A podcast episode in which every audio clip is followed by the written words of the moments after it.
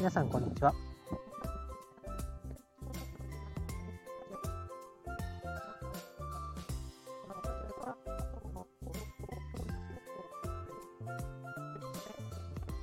2年までに1000万円作るぞということでやっております。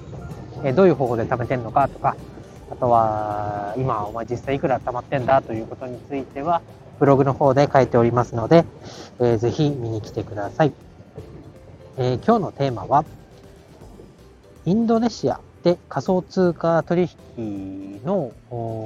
仮想通貨取引にあたって税金が課される方向性になったというニュースを見て感じたことについて話したいと思います。この記事、概要ですけど、今まで仮想通貨の取引は、税金の対象になってなかったんだなということがまず一つで、二つ目がその仮想通貨どれくらい持ってるかっていう数字も書いてあったんですけど、インドネシアの高所得者層の18歳から75歳のうちの4割が持っているということで、いわゆるマネーリテラシーっていうんですかね、そういうのが高い人たちがこぞって仮想通貨を持っているということが明らかになったというか、知ったと。で、同じ4割ぐらい持っているという国、他どこかというと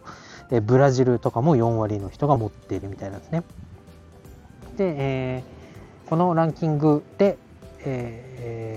一番下が 15% っていう数字だったんですけど、その40から 15% の間に日本は入ってなかったということで、この記事から、考えるに、自国の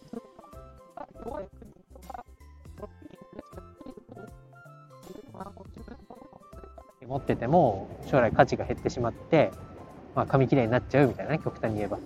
そんなことが起こるんで、今のうちから自分の国の通貨以外のもの、インドネシアとかブラジルでいうと仮想通貨で、あとは安心って言われてるのは金とかドルとか、そういうのが安全資産って言われてますけど、そういうのに自分のところでの国からもらった自分のところの通貨を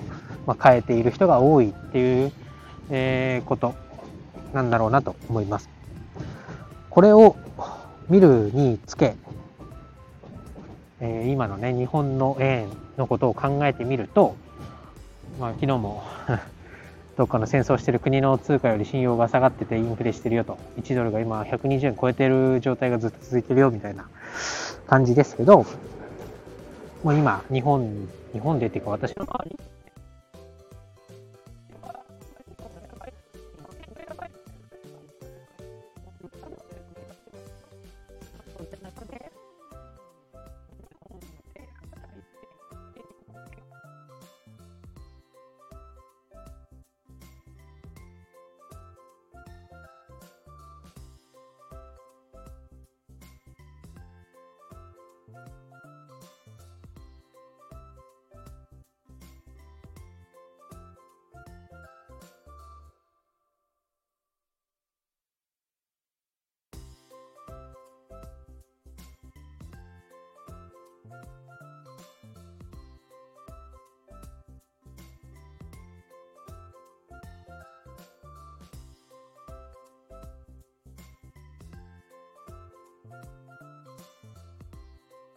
円で給料をもらうってことは、それだけ日本円にベットしてるっていうことだと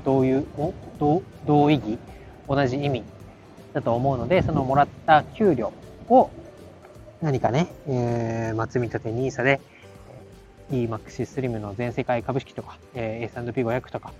そういうものに、投資をして、ちょっとでも外貨で持っておくとか、インドネシアとかブラジルのように、仮想通貨に変えて、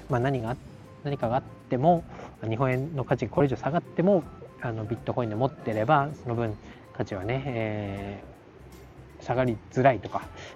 もしかすると上がる可能性があるものに、置き換えておくっていう考え方も大事だなと思ったので今日はお話をしました。このチャプター欄概要欄に、ビットコインだったり仮想通貨の積み立てがいいよっていう話だったり、積み立て NISA の始め方の記事を貼っておきますので、ぜひ始めてみたいなと、4月なんで新しいことに挑戦してみたいなと思う方はぜひ、参考にしてみてください。